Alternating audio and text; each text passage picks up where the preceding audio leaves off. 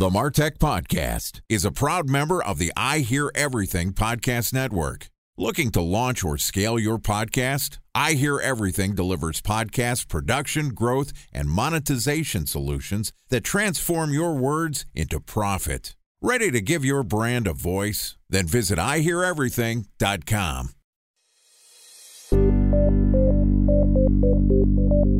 From advertising to software as a service to data. Across all of our programs and clients, we've seen a fifty-five to sixty-five percent open rate. Getting brands authentically integrated into content performs better than T V advertising. Typical lifespan of an article is about twenty-four to thirty-six hours. If we're reaching out to the right person with the right message and a clear call to action, then it's just a matter of timing. Welcome to the MarTech Podcast, an I Hear Everything production. In this podcast, you'll hear the stories of world-class marketers that use technology to drive business results and achieve career success. We'll unearth the real-world experiences of some of the brightest minds in the marketing and technology space so you can learn the tools, tips, and tricks they've learned along the way. Now here's the host of the MarTech Podcast, Benjamin Shapiro.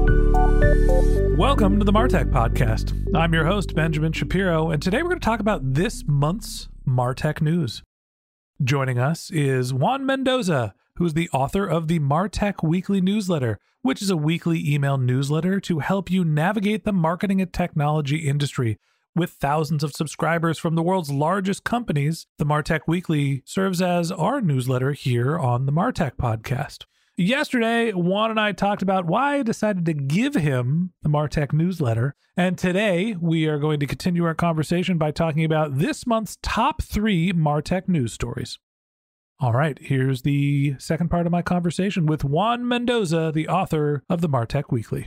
Juan, welcome back to the MarTech Podcast. Good to be back, Ben. Always a pleasure to have you here, my friend. Excited to continue our conversation as our MarTech newsletter correspondent. Hey, look, you've been digging over the data. You read all the news stories more than the rest of us have time to. Let's talk about what's actually happening that matters in the MarTech industry this month. We're recording this in the middle of September. So, you know, if Apple buys Google, we'll talk about that next month. But mid-September, we're probably going to publish this in early October. Give me the top three stories that have been on your mind this month. Great. So I've got three stories for you from this month. Three very different perspectives. Um, the first one is the slowdown in MarTech spending, actually. So uh, according to eMarketer, uh, they just recently released a report. They're saying that MarTech is set to surpass six billion dollars in spending this year, which is actually a significant decrease year on year compared to the last two years. So if we look over the forecast in twenty twenty, MarTech spending in B two B marketing technology spending in the U S topped about four point seven billion dollars. In twenty twenty-one, five point seven billion dollars. And then in twenty twenty-two, it's set to top about six point five billion dollars. But you know what? That's actually a year-on-year decrease from twenty-one percent in twenty twenty-one to fourteen percent in twenty twenty-two. So Juan, I understand that there's growth, but it's decelerating growth. What does that mean to you?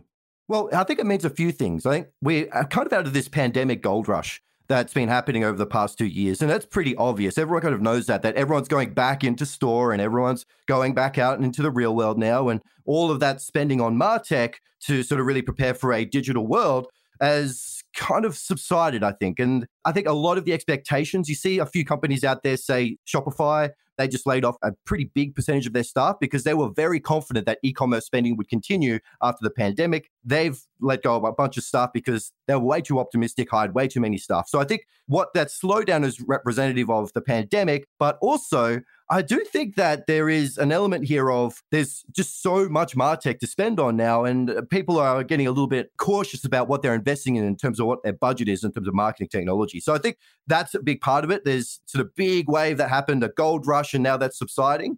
But there's also, I think, a lot of experimentation over the past two years, and brands are thinking, well, how much should I actually be investing into this marketing technology space? What has worked? What hasn't worked? And I think for a lot of companies, that has been underwhelming. So I think that's a big thing there in terms of the MarTech spending. It's slowing down, but I also think that there's still plenty of opportunities to grow as well. Okay, so we're seeing a deceleration in growth probably related to the pandemic. Do you think that we're in line with the pre-pandemic growth? You know, we saw a big blip for two years of people buying more. If we just ignore those two years and assume that we were going to have linear growth, are we in line with the twenty nineteen projections? So there was a famous chart back in twenty twenty from McKinsey, and they were saying that the e-commerce space, and it's a really good sector to look at in terms of MarTech, e-commerce and spending online, has accelerated ten years worth of progress in five months. And it was one of those charts that everyone shared around, and it was talking about, well, yeah, look at all this accelerated growth. But now, and uh, Benedict Evans has actually done a lot of work in this space. He's an independent analyst and researcher. But he said, we're actually now back to that trend line. So if you draw a trend line from twenty nineteen right through to now, we're kind of back to that point in terms of online spending in that specific trend line. So the trend line's always been growing, but I would say that the pandemic has accelerated just for two years, but now we're back to that original trend line. So I think there's something there about, well, is it really going to be permanent? A lot of the change and digital transformation that happened over the past few years, probably not, but the industry is always growing. So to give you another insight here, eMarketer is forecasting that the MarTech spending in the U S by twenty twenty-four will top eight point five billion dollars. So we're still going to grow. We're still going to grow. I think there's still a lot of growth and development in the industry, but we're back to the trend line. And I think that's really important to call out. All right. So we're back on trend lines for what was the pre-pandemic growth. Talk to me about what your second story of the month is.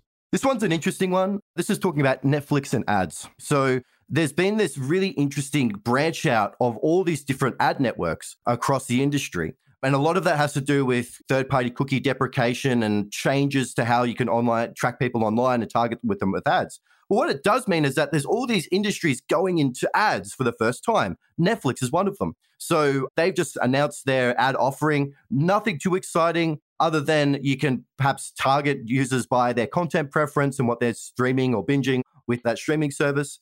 I'm calling it, it's more like cable two point oh. So you've got all of these sort of streaming networks. You've got Disney plus, you've got Netflix, you've got Amazon T V, you've got Apple T V, you've got all of these different streaming networks, but all of them in some shape or other are getting into ads in the same way that Walmart, Tesco, and all of the big retail e-commerce players are also getting into ads, in the same way that Apple's getting into ads, in the same way that Amazon is getting into more ads as well. So I think the big story here is all of these companies that never really were working in the ad economy are now entering it. And Netflix is probably one of the more important ones because of the amount of eyeballs and share of audience they have, but also their, I think, their unique positioning in terms of content and media and how they could tie that in with their ad network. But there's a lot more to come there.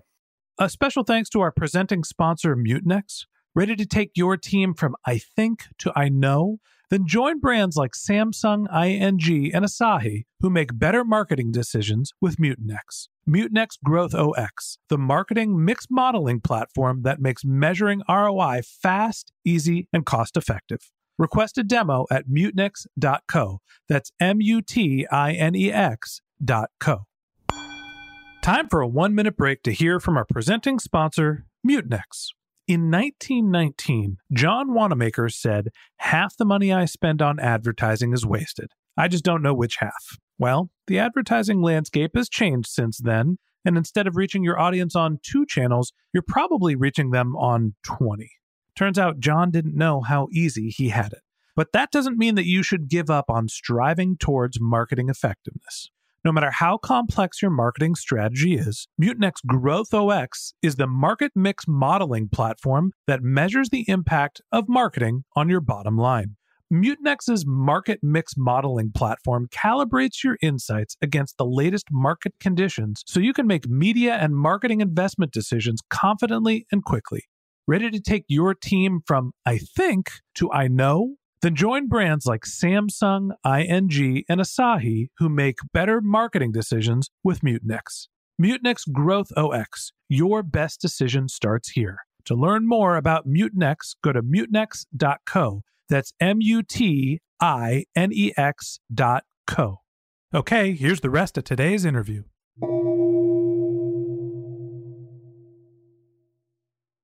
Two interesting observations based on what you're talking about. One, Netflix is basically copying the traditional T V model. You're not buying the channel, but you're basically buying against shows as opposed to doing demographic targeting. Seems like Netflix is targeting the television media buyer, not the digital media buyer, which I think is an interesting strategic choice. And then the second, I guess, a question for you is, you mentioned that Amazon, Apple, Netflix, Microsoft, they're all getting more into the advertising game. So is this having an impact on some of the ad tech companies? Are we seeing all of these sort of tech behemoths building their own technology? Are they acquiring it? Are they partnering? What's happening with this sort of downstream effect in ad tech?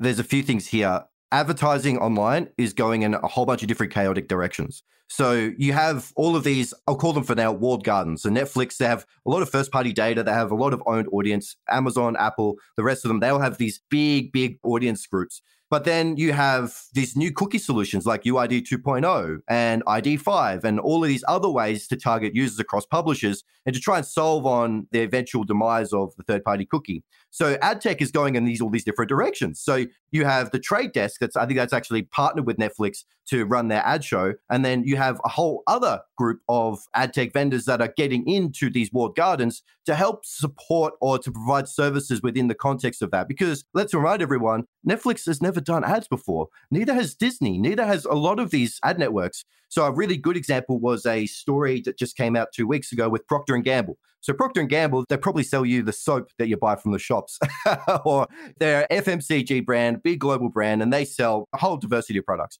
But they actually just launched an I D five, which is one of the ad tech vendors and identity resolution. And effectively, they said, well, we've gone out to market and we've started creating a bunch of value because of that. And you could see how it's, I think as we're in this really interesting gray area where there's no clear direction in terms of where ad tech is going because of all the different new tracking solutions that are coming to market, but then these walled gardens that are also using and taking apart some of the tech from these ad tech vendors as well. So I think it's a bit of a watch and see for now. All right. So we're seeing changes in the advertising industry, a big story, some of the biggest players. Juan, give me your third topic of the month. What caught your eye? Well, this one definitely caught my eye.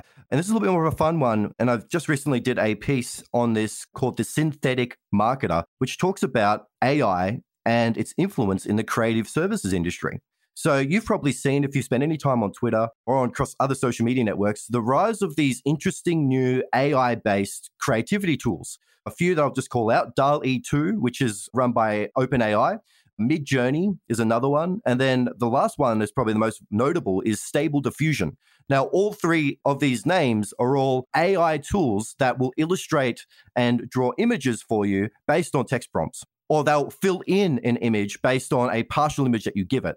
Now, why is that important for marketing? Well, I think there's a few things here to talk about that really influence how marketers go about their work.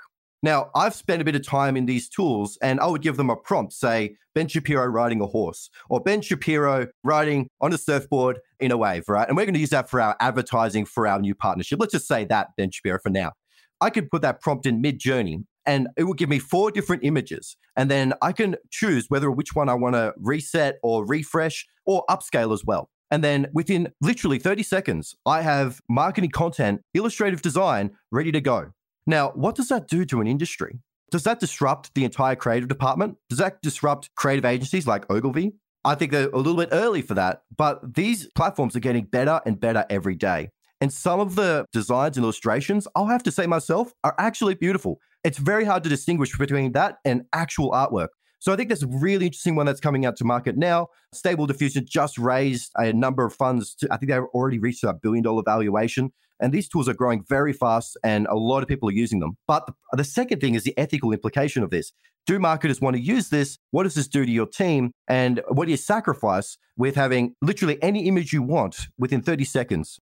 While you were talking about this, I'm having Stable Diffusion create an image, and all I did was put in the term MarTech podcast. I want you to know that we are ninety-seven out of one hundred sixty-seven seconds into this. So Juan, you're going to have to talk more about the implications and some of the moral changes. Great. I can go create an image of somebody doing something and have artificial intelligence. You could say, I wanted to see Benjamin Shapiro riding a wave on a horse, but then you can go send that to my wife and be like, why isn't Ben working during the day? He's on a horse riding a wave. What's going on here? It's kind of getting into deep fake territory. What are some of the implications you see that make you nervous? And what are some of the practical implications that you think are actually useful? There's a lot there to unpack, but I would say, I think the ethical implication here is how much of our marketing do we want to see to machines? And I think that's a real question that marketers need to reckon with. Because as you see with social media, with programmatic advertising, a lot of decisions are being made now by machines, where your ads are being placed, who are they being sent to, even dynamic content personalization. A lot is being decided by machines. So I think the marketer sitting in the hot seat and they've got a market budget in hand and they're saying, what do I spend this on? Do they go invest in A I content because it's cheaper, faster, more effective? But what do they miss? Well, I think they lose more control over what's being designed and what's being created. Now, you know, you can always reject or accept the content that's been created by A I tools, but you are seeding more of that creative input into what you're doing with your marketing and your design and your branding. So I think that's one of the big things is how much control do you really want to see to see to a robot? The other one is the implications over things like deepfakes and creating images that aren't real. There was a fantastic TikTok, and it was hilarious, of a actor that wasn't Tom Cruise, but used one of these A I's tools to create videos, and he looked exactly like Tom Cruise. It was a spitting image. Now, what does that do to an industry? What does that do to misinformation? Do marketers really want to get involved with that? That's the real question we need to ask here. The benefits are efficiency. You can grow much faster. You don't have to wait for creators and illustrators and designers to do the work. It's much cheaper. You go from three hundred dollars to an illustration, say, to literally nothing. So the benefits are there, but we still need to grapple with it. And we have to think about what are the ethics of moving in this direction? Who do we need to fire if we're going to use this technology? I think that's a really good question for marketers to ask at this stage. As much as you say it's simple and it's easy to create all these pieces of creative, mine timed out. So maybe the technology isn't as far along as you think it is. And that wraps up this episode of the MarTech Podcast. Thanks for listening to my conversation with Juan Mendoza, the author of The MarTech Weekly. Join us again tomorrow when Juan and I talk about Apple making inroads into the ad business. If you can't wait until our next episode and you'd like to learn more about Juan, you can find a link to his LinkedIn profile in our show notes. You can contact him on Twitter, where his handle is Juan Mendoza, but it's spelled J U four N M E N D, the number zero, Z four. Just try to find Juan on Twitter. Or you could just visit his website, which is The MarTech Weekly. It's spelled exactly how it sounds, the martech weekly dot com. Just one more link in our show notes I'd like to tell you about. If you didn't have a chance to take notes while you were listening to this podcast, head over to martech pod dot com, where we have summaries of all of our episodes, contact information for our guests, or you can subscribe to the MarTech Weekly newsletter. You can also send us your topic suggestions or your marketing questions, which we'll answer live on our show. Of course, you can always reach out on social media. Our handle is MarTechPod, M A R T E C H P O D, on LinkedIn, Twitter, Instagram, and Facebook, or you can contact me directly. My handle is Ben J. Shap, B E N J S H A P. And if you haven't subscribed yet and you want a daily stream of marketing and technology knowledge in your podcast feed, we're going to publish an episode every day this year. So hit the subscribe button in your podcast app and we'll be back in your feed tomorrow morning. All right, that's it for today. But until next time, my advice is to just focus on keeping your customers happy.